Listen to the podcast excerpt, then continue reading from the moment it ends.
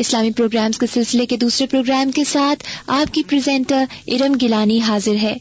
آج کے ہمارے پروگرام کا عنوان ہے قرآن سراپا ہدایت۔ آج کے پروگرام میں ہماری مہمان ڈاکٹر فرت ہاشمی ہیں، جو ہمیں بتائیں گی کہ قرآن کی کرت کے ساتھ اس کے ترجمے کو سمجھنا اور اس پر عمل کرنا کتنا ضروری ہے۔ تو چلتے ہیں ڈاکٹر فرحت کی جانب، جو ہمیں قرآن کو پڑھنے اور اس کی ضرورت پر روشنی ڈالیں گی۔ نحمده ونصلي على رسوله الكريم. أما بعد، فأعوذ بالله من الشيطان الرجيم. بسم الله الرحمن الرحيم. رب شرح لي صدري ويسر لي أمري. واحلل عقدة من لساني يفقه قولي. ہماری آج کی گفتگو قرآن پاک کے حوالے سے ہے۔ اللہ تعالی کا ہم سب پر بہت بڑا احسان ہے کہ اس نے ہمیں انسان بنایا۔ اشرف المخلوقات بنایا۔ زمین کی تمام چیزیں ہمارے لیے پیدا کی ارشاد باری تعالی ہے، خلق لکم ما فی الارض جمیعا۔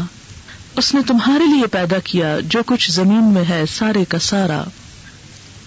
زمین پر طرح طرح کے نباتات، حیوانات، جمادات، یہ پہاڑ، یہ بادل، یہ ہوائیں، یہ سب کچھ انسان کے لیے۔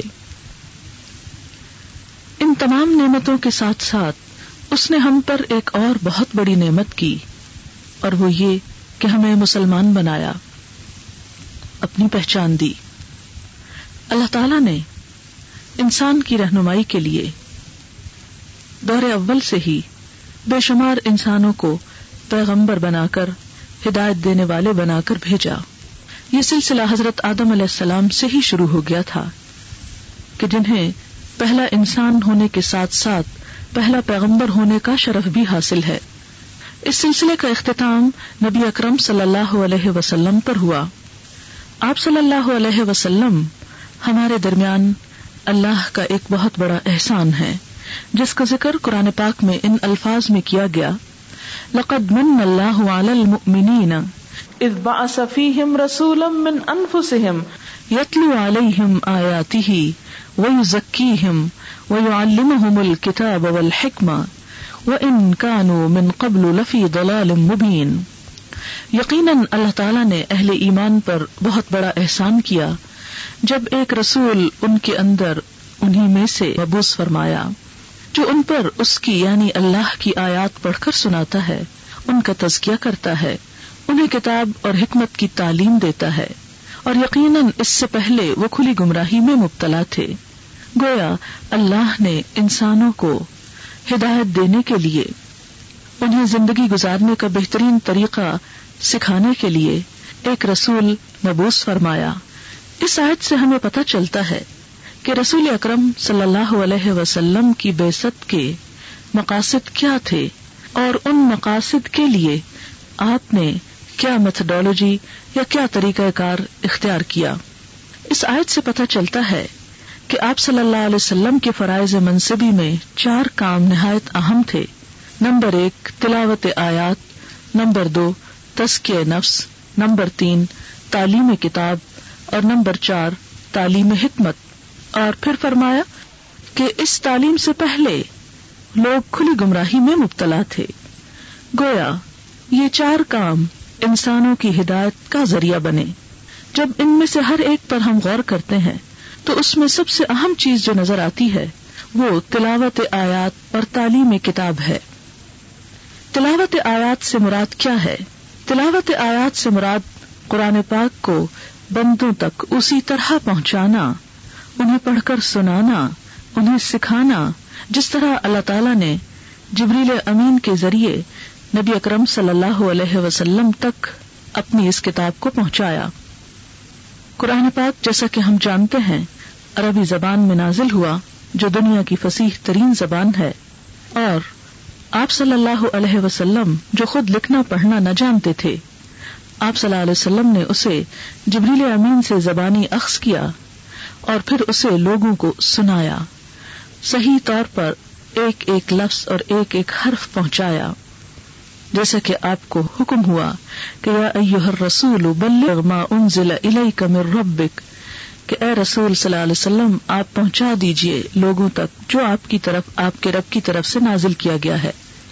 تو آپ صلی اللہ علیہ وسلم نے کتاب کو جو کا تو لوگوں تک پہنچایا اور انہیں بہترین طرح سے پڑھنا سکھایا۔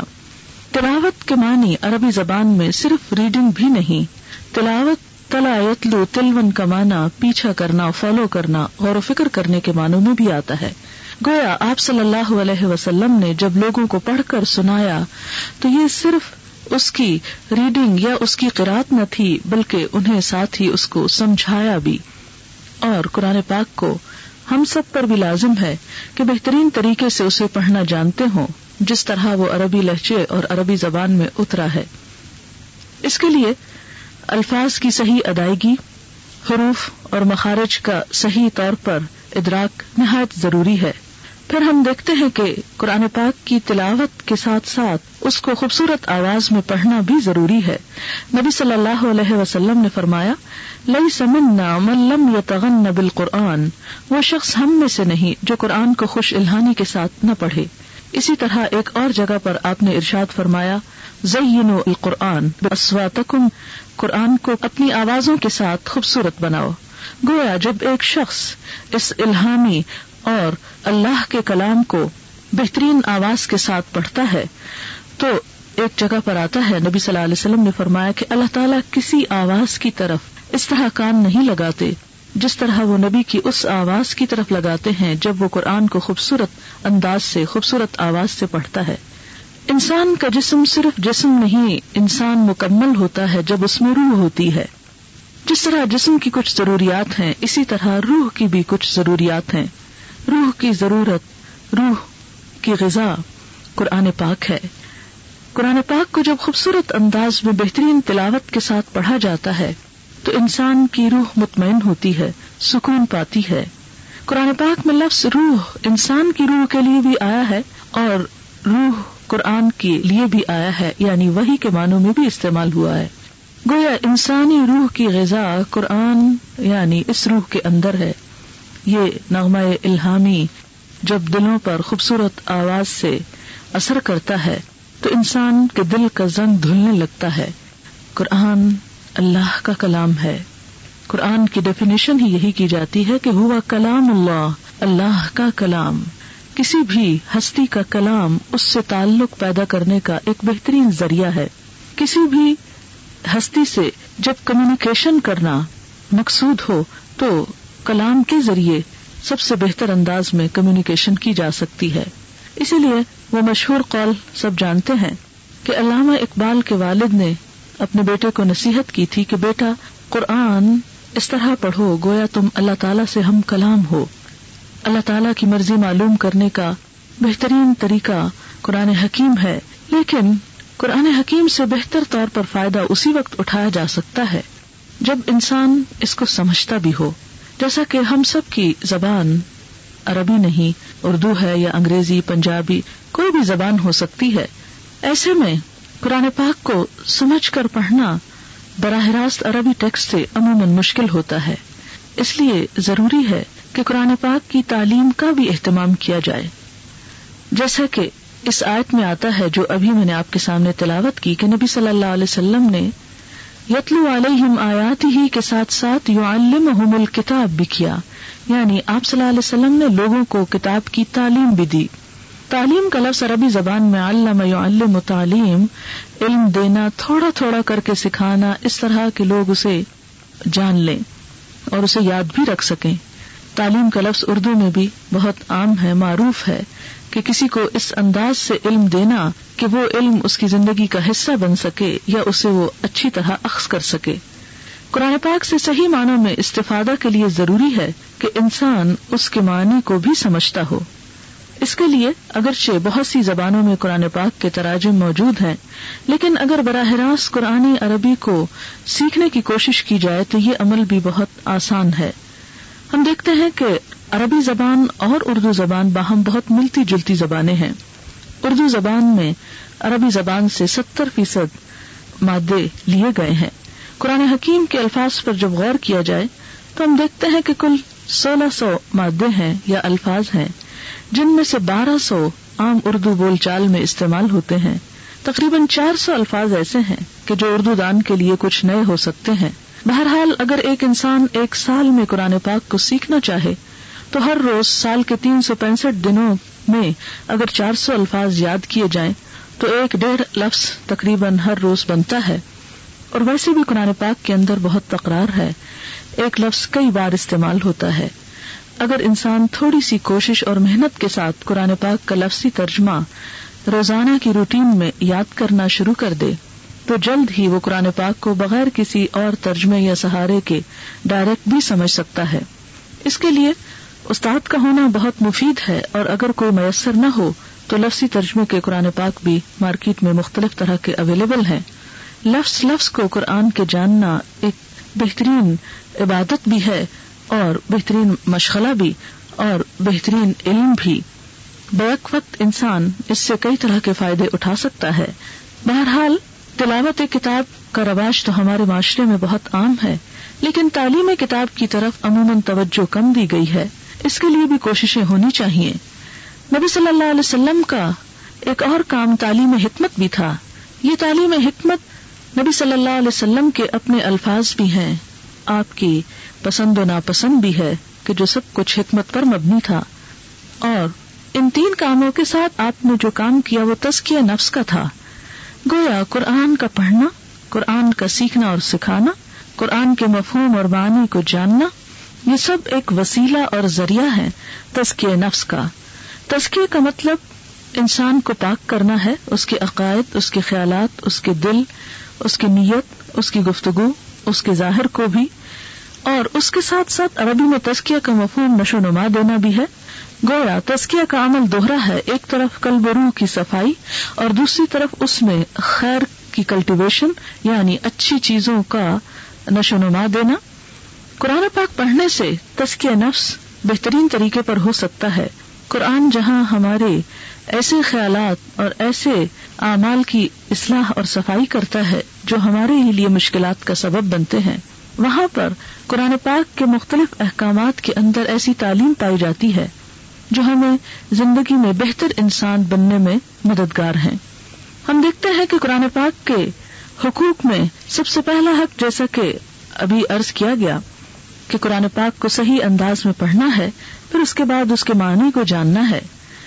اس پر غور و فکر کرنا ہے، جیسے کہ خود قرآن پاک میں آتا ہے، کتاب انزلناہ الیک مبارکن لیدبروا آیاتہ ولیتذکر اولو الالباب۔ یہ ایک کتاب ہے جسے ہم نے اتارا ہے۔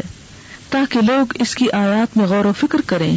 وہ لیتذکر اولو الالباب۔ اور تاکہ عقل مند لوگ اس سے نصیحت پکڑے تو گویا قرآن پاک صرف غور و فکر کرنے کے لیے یا صرف علم حاصل کرنے کے لیے نہیں، بلکہ یہ کتاب تو عمل کا راستہ دکھاتی ہے۔ قرآن پاک میں انسان کی کامیابی کے لیے ایمان کے ساتھ عمل صالح کو بہت جگہ پر ضروری قرار دیا گیا۔ قرآن حکیم کا علم انسان کو عمل صالح کے لیے تیار کرتا ہے۔ نیک کام کرنے کا راستہ آسان کرتا ہے۔ عموماً لوگ قرآن پاک پڑھنے سے گھبراتے ہیں، یہ سوچ کر کہ اگر ہم نے پڑھ لیا تو ہمیں اس پر عمل کرنا پڑے گا اور ہماری پوچھ زیادہ ہوگی پھر پکڑ بھی ہوگی۔ لیکن یہ ایک ایسا خیال ہے جس کی کوئی اصل نہیں۔ بات یہ ہے کہ علم کا حاصل کرنا تو ہر شخص پر فرض ہے۔ اگر کوئی شخص مواقع رکھتا ہے، ذہنی صلاحیت رکھتا ہے اور پھر جان بوجھ کر ایسا نہیں کرتا، تو اسے یہ بھی سوچنا چاہیے کہ اس کا یہ کہنا اور اس کا یہ بولنا دراصل کس کے سامنے ہے؟ کیا اللہ کے سامنے کے جو دلوں کے حال تک جانتا ہے؟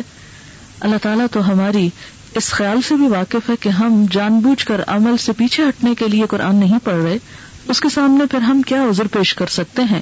بہرحال، قرآن ڈرنے کی چیز نہیں، قرآن گھبرانے کی چیز نہیں۔ قرآن تو ایک مددگار ہے۔ قرآن تو ساتھی ہے جو نیک اعمال کا راستہ دکھاتا ہے اور نیک اعمال کرنے کے لیے انسان کو ہمت دلاتا ہے، جذبہ اس کے اندر پیدا کرتا ہے، دلوں کے سکون کا باعث بنتا ہے۔ پھر جیسا کہ قرآن پاک میں آتا ہے اول الباب یہ کتاب اس لیے ہے کہ عقلمند اس سے نصیحت پکڑے تو گویا علم کے ساتھ عمل، اور پھر صرف عمل نہیں، بلکہ دوسروں کو بھی اس راستے کی طرف لانا اور یہ راہ دکھانا اور ان کے لیے بھی چراغ جلانا ہم سب کی ذمہ داری ہے جو اہل علم ہے کیونکہ نبی اکرم صلی اللہ علیہ وسلم نے فرمایا تھا، بلغوا انی ولو آیا، مجھ سے آگے پہنچاؤ، اگرچہ ایک آیت ہی کیوں نہ ہو۔ گویا اگر کسی شخص کو قرآن پاک کی ایک آیت کا بھی علم ہے، تو وہ اسے دوسروں تک بتانے اور اسے پہنچانے میں کوئی آر محسوس نہ کرے۔ کیونکہ ہم امت وسط کہلاتے ہیں۔ قرآن پاک میں امت وسط کا فریضہ یہ بیان کیا گیا ہے کہ وہ قوال کا کم امتن وسطن لتکون شہدا الناس۔ اور اسی طرح ہم نے تمہیں امت وسط بنایا تاکہ تم تمام انسانوں کے سامنے حق کی گواہی رکھو۔ گویا قرآن میں جہاں بار بار یا الناس کہہ کر خطاب آتا ہے کہ اے لوگو، تو اس سے یہ پتا چلتا ہے کہ یہ قرآن صرف مسلمانوں کے لیے نہیں، بلکہ تمام انسانیت کے لیے ہے۔ تمام انسانیت تک، تمام مخلوق تک خالق کا پیغام، خالق کی مرضی، خالق کی بات کون پہنچائے گا؟ یہ ذمہ داری اللہ تعالیٰ نے مسلمانوں پر ڈالی۔ ہم سب سے اس کے بارے میں سوال کیا جائے گا کہ ہم نے اپنے دوسرے کاموں کے ساتھ ساتھ اس ذمہ داری کو کہ جو بہترین امت امت وسط ہونے کی حیثیت سے ہم پہ عائد ہوتی ہے، ہم نے اس سے کس حد تک ادا کیا، کس حد تک لوگوں تک پہنچایا؟ لہذا ہمیں اس قرآن کی تعلیم کو کسی نہ کسی لیول پر دوسروں تک بھی پہنچانے کا خیال ہونا چاہیے۔ اور نہ صرف یہ کہ زبان سے یا کسی تقریر اور لیکچر کے ذریعے، بلکہ عملی طور پر، کیونکہ عمل کی تبلیغ سب سے مؤثر تبلیغ ہے۔ ایک شخص زبان سے کچھ کہتا ہے اور عمل سے کچھ کرتا ہے، تو اس کی تبلیغ میں یا اس کی بات آگے پہنچانے میں کچھ اثر نہیں ہوتا، کچھ فائدہ نہیں ہوتا۔ لیکن ایک شخص اگر قرآن پر عمل کر رہا ہے اگر زبان سے وہ کوئی بھی بات نہیں بتاتا، تو خود بخود وہ قرآن کے میسج کو دوسروں تک پہنچا رہا ہے۔ اس میں ہم دیکھتے ہیں کہ حضرت عائشہ رضی اللہ تعالی عنہا سے جب ایک مرتبہ پوچھا گیا کہ نبی صلی اللہ علیہ وسلم کا اخلاق کیسا تھا، تو آپ نے فرمایا کہ نبی صلی اللہ علیہ وسلم کا اخلاق قرآن تھا۔ کانا خلقہ القرآن۔ آپ کا اخلاق قرآن، گویا آپ قرآن کا چلتا پھرتا عملی نمونہ تھے۔ اس لیے ہم میں سے ہر وہ شخص جو قرآن کو پڑھے، پھر اس کا یہ حق بھی ادا کرے۔ کیونکہ قیامت کے دن یا تو قرآن انسان کے حق میں حجت ہوگا یا انسان کے خلاف حجت ہوگا۔ حق میں حجت ہونے کا مطلب کیا ہے کہ قرآن انسان کے لیے سفارشی بن جائے گا۔ اور اللہ تعالیٰ کے سامنے انسان کے حق میں جھگڑے گا کہ یا اللہ تو اس کو بخش دے، کیونکہ یہ مجھے بہت پڑھتا تھا۔ اور انسان کے خلاف سفارش یا انسان کے خلاف حجت کا مطلب یہ ہے کہ وہ یہ شکوا کرے گا کہ یار اب ان لوگوں نے مجھے چھوڑ دیا تھا۔ نبی اکرم صلی اللہ علیہ وسلم، جن کے بارے میں ہمیں امید ہے کہ وہ امت کی شفات کریں گے، قرآن پاک میں آتا ہے کہ قیامت کے دن نبی صلی اللہ علیہ وسلم ان لوگوں کے خلاف گواہی دیں گے جو اس قرآن کو چھوڑ دیں گے۔ آیت مبارکہ ہے، وقال الرسول یا رب ان قوم اتخذوا هذا القرآن مهجورا۔ اور رسول کہیں گے کہ اے میرے رب، میری اس قوم نے اس قرآن کو چھوڑ دیا تھا۔ آج ہمیں اس قرآن کو اٹھانے کی اور پکڑنے کی ضرورت ہے، جن کے بارے میں قرآن پاک میں آتا ہے۔ وہ بال کتاب اور وہ لوگ جو اس کتاب کو مضبوطی سے پکڑ لیتے ہیں۔ اللہ کے ہاں کامیاب ہونے والوں کی علامات میں سے ایک اہم علامت یہ ہے کہ وہ قرآن کے ساتھ تعلق رکھتے ہیں۔ اور اس تعلق میں اس کا خوبصورت انداز میں پڑھنا، اس کا سمجھنا، اس پر عمل کرنا اور اسے آگے پہنچانا ہے۔ جیسے کہ اقبال نے بھی کہا تھا، قاری نظر آتا ہے، حقیقت میں ہے قرآن، کہ بندہ مومن اگرچہ قرآن پڑھتا نظر آتا ہے، لیکن حقیقت میں وہ خود قرآن کا عملی نمونہ ہوتا ہے۔ جب تک ہمارا عمل قرآن کے مطابق نہیں ہوگا، اس وقت تک ہم دنیا کے سامنے ایک اچھے مسلمان اور ایک اچھے انسان اور ایک اچھے اسلامی معاشرے کا نمونہ پیش نہیں کر سکتے۔ لہٰذا ہم سب کی ذمہ داری بنتی ہے کہ ہم اللہ تعالی کی اس کتاب کو اپنے لیے ایک بہترین انعام سمجھیں اور اس سے بھرپور فائدہ اٹھائیں۔ یہ تو بابرکت کلام ہے، جس رب کی طرف سے آیا ہے، وہ رب عظیم ہے، جس شہر میں اترا، وہ شہر ام القرا تمام بستیوں کی ماں ہے، جس نبی پر اترا نبی اکرم صلی اللہ علیہ وسلم تمام انبیاء کے سردار ہیں۔ جس رات میں اترا وہ للت القدر ہزار مہینوں سے زیادہ بہتر ہے، جس مہینے میں اترا شہر رمضان رمضان کا مہینہ، وہ تمام مہینوں میں افسل ہے جو اس امت کے پاس آیا۔ امت وسط، وہ تمام امتوں میں سے زیادہ افسل ہے۔ گویا قرآن جہاں جہاں آیا۔ لانے والا فرشتہ ہو، جبریل امین جو فرشتوں کے سردار ہیں، یا پیغمبر جو پیغمبروں کے سردار ہیں، یہ ایسی بابرکت کتاب ہے کہ جہاں سے بھی اس کا گزر ہوا وہ لوگوں کے دل، دماغ، روح، خیالات، حالات، اعمال پلٹتا چلا گیا۔ دنیا کی واحد کتاب جس نے دنیا میں سب سے بڑا انقلاب پیدا کیا اور ایسا انقلاب جو خون ریزی کا انقلاب نہیں تھا، جس نے لوگوں کے دلوں پر حکمرانی کی، لوگوں کی زندگیوں میں امن اور سکون کا پیغام لایا۔ آج بھی اگر کوئی شخص حقیقی معنوں میں مسلمان بن کر زندہ رہنا چاہتا ہے اور اسلام کا صحیح نمونہ دنیا کے سامنے پیش کرنا چاہتا ہے، تو اسے اسی کتاب کا سہارا لینا ہوگا۔ جیسے کہ علامہ اقبال نے بھی کہا تھا کہ گر تو خواہی مسلمان زیستن نیست ممکن جس پر قرآن زیستن اگر تم چاہتے ہو کہ مسلمان بن کر رہو، تو یہ ممکن ہی نہیں کہ تم قرآن کے بغیر صحیح مسلمان بن سکو۔ آج امت مسلمہ میں جو اتحاد کی کمی نظر آتی ہے، اس کی وجہ یہ ہے کہ ہم اصل چیز کو چھوڑ کر فرقوں اور ذاتوں میں بٹ گئے، جبکہ اللہ تعالیٰ نے اس کا حل ہمیں قرآن کے اندر ہی بتا دیا کہ وہ تسم بحب اللہ جمی ان ولا تفرقو اور سب مل کر اللہ کی رسی کو مضبوطی سے پکڑ لو اور تفرقہ نہ کرو۔ نبی کریم صلی اللہ علیہ وسلم نے حبل اللہ کے بارے میں فرمایا کہ ہو القرآن، کہ اللہ کی رسی کیا ہے؟ قرآن۔ اگر تمام مسلمان اس کتاب پر جمع ہو جائیں تو بہت سے اختلافات خود بخود ختم ہو جائیں۔ لیکن افسوس یہ کہ ہمارا قرآن کے ساتھ تعلق صرف ایک برکت کا ہے، یا ہم اس سے چند دنیا کے فائدے اٹھاتے ہیں کہ اگر کوئی مشکل ہو تو کچھ وظیفے کر لیتے ہیں، یا بعض اوقات صرف برکت کے لیے ہی گھر میں رکھ چھوڑتے ہیں، یا سفر میں اپنے ساتھ رکھ لیتے ہیں۔ تو قرآن کا حق صرف اس سے ادا نہیں ہو سکتا جب تک کہ ہم اس کی روح کو نہ پہنچے اگرچہ اس میں کوئی شک نہیں کہ اگر کوئی شخص صرف قرآن کی تلاوت بھی کرتا ہے تو اس کو بھی ثواب ملتا ہے۔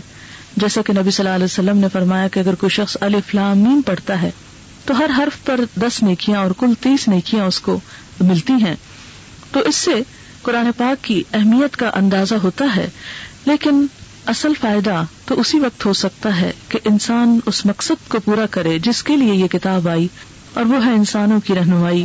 جیسا کہ شروع میں ہی قرآن پاک کی ابتدا میں آتا ہے انسان صورت الفاتحہ میں دعا مانگتا ہے اح دن سرات المستقیم، کہ اے اللہ ہمیں سیدھا راستہ دکھا۔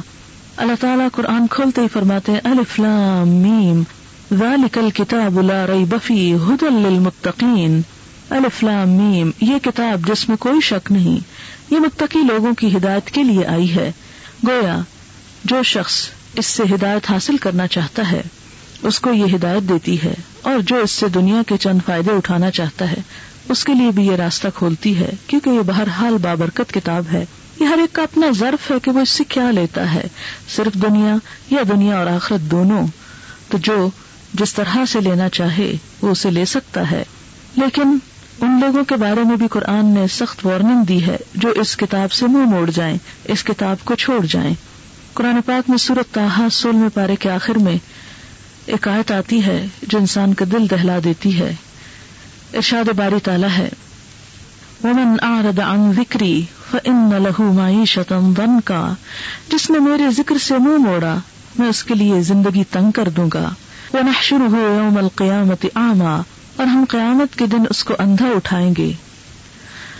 اس وقت انسان کہے گا، قال یا رب لما حشرتنی اعما اے میرے رب، تو نے مجھے اندھا کیوں اٹھایا؟ وقد كنت بصیرا حالانکہ میں تو دیکھنے والا تھا۔ قالا اللہ تعالیٰ فرمائے گا کذالک اتت کا آیا تنا اسی طرح ہماری آیات تمہارے پاس آئی تھی فنسی تہا تم نے ان کو بھلا دیا، تم نے انہیں پسے پوش ڈال دیا۔ وہ کزا اليوم تنسا۔ اسی طرح آج تم بھلائے جاتے ہو۔ گویا قرآن کا پڑھنا انسان کے لیے باعث عزت، باعث وقار ہے۔ دنیا اور آخرت کی کامیابی کا ذریعہ ہے۔ انسان کے دل میں سکون پیدا کرنے کا ذریعہ ہے۔ اللہ کا وعدہ ہے کہ منی ہدن فمن تبع ہدایا فلا خوف علیہم ولا هم يحزنون کہ اگر میری طرف سے تمہارے پاس کوئی ہدایت آئے تو جو میری ہدایت کی پیروی کرے گا، اس کے لیے نہ کوئی خوف ہے اور نہ غم۔ آج دنیا اگر خوف اور غم جیسی دو بڑی مشکلات سے نجات پانا چاہتی ہے، تو اس کے لیے یہی نسخہ کیمیا ہے، یہی نسخہ شفا ہے۔ جو دلوں کے امراض سے لے کر معاشرتی امراض اور ہر طرح کے دکھ اور تکلیف کے مداوے کا ذریعہ ہے۔ اللہ تعالیٰ سے دعا ہے کہ اللہ تعالیٰ ہمیں اس کتاب کے حقوق کو ادا کرنے کی توفیق عطا فرمائے۔ جو بھی شخص قرآن پاک سے استفادہ کرنا چاہتا ہو، اسے دعا بھی مانگنی چاہیے۔ لہذا آخر میں میں ایک دو دعائیں وہ بتاتی ہوں جو قرآن پاک کو پڑھنے اور سمجھنے میں مددگار ہیں۔ ایک دعا ہے اللہ مرزقنی التفکر والتدبر بما يتلوه لسانی من کتابك والفهم له والمعرفة بمعانيه والنظر في عجائبه والعمل بذلك ما بقيت انك على كل شيء قدير اے اللہ، تو مجھے تفکر و تدبر عطا کر، جو کچھ بھی میری زبان اس کتاب میں سے پڑھتی ہے، اور اس کے فہم اور اس کے معنی کی سمجھ عطا کر۔ اور اس کے اندر معرفت عطا کر اور اس کے عجیب و غریب باتوں میں غور و فکر کی توفیق عطا کر اور اس پر عمل کرنے کی توفیق دے جب تک بھی میں زندہ ہوں اور اس کی تلاوت صبح و شام کی گھڑیوں میں کرتے رہوں۔ آپ پروگرام سن رہے تھے قرآن سراپا ہدایت۔ اس درس سے ہمیں معلوم ہوا کہ قرآن پاک کی تلاوت ہی نہیں بلکہ اس کا ترجمہ پڑھنا اور اس کو سمجھ کر اس پر عمل کرنا کتنا ضروری ہے۔ اس امید کے ساتھ میں آپ کی پریزنٹر ارم گیلانی پروگرام ختم کرتی ہوں کہ ہم قرآن کو سمجھنے اور اس پر عمل کرنے کی بھرپور کوشش کریں گے۔ اللہ ہماری اس کوشش میں ہماری مدد کرے۔ آمین۔ آئندہ اسی دن، اسی وقت ایک نئی موضوع کے ساتھ آپ سے ملاقات ہوگی۔ تب تک کے لیے اللہ حافظ۔ السلام علیکم۔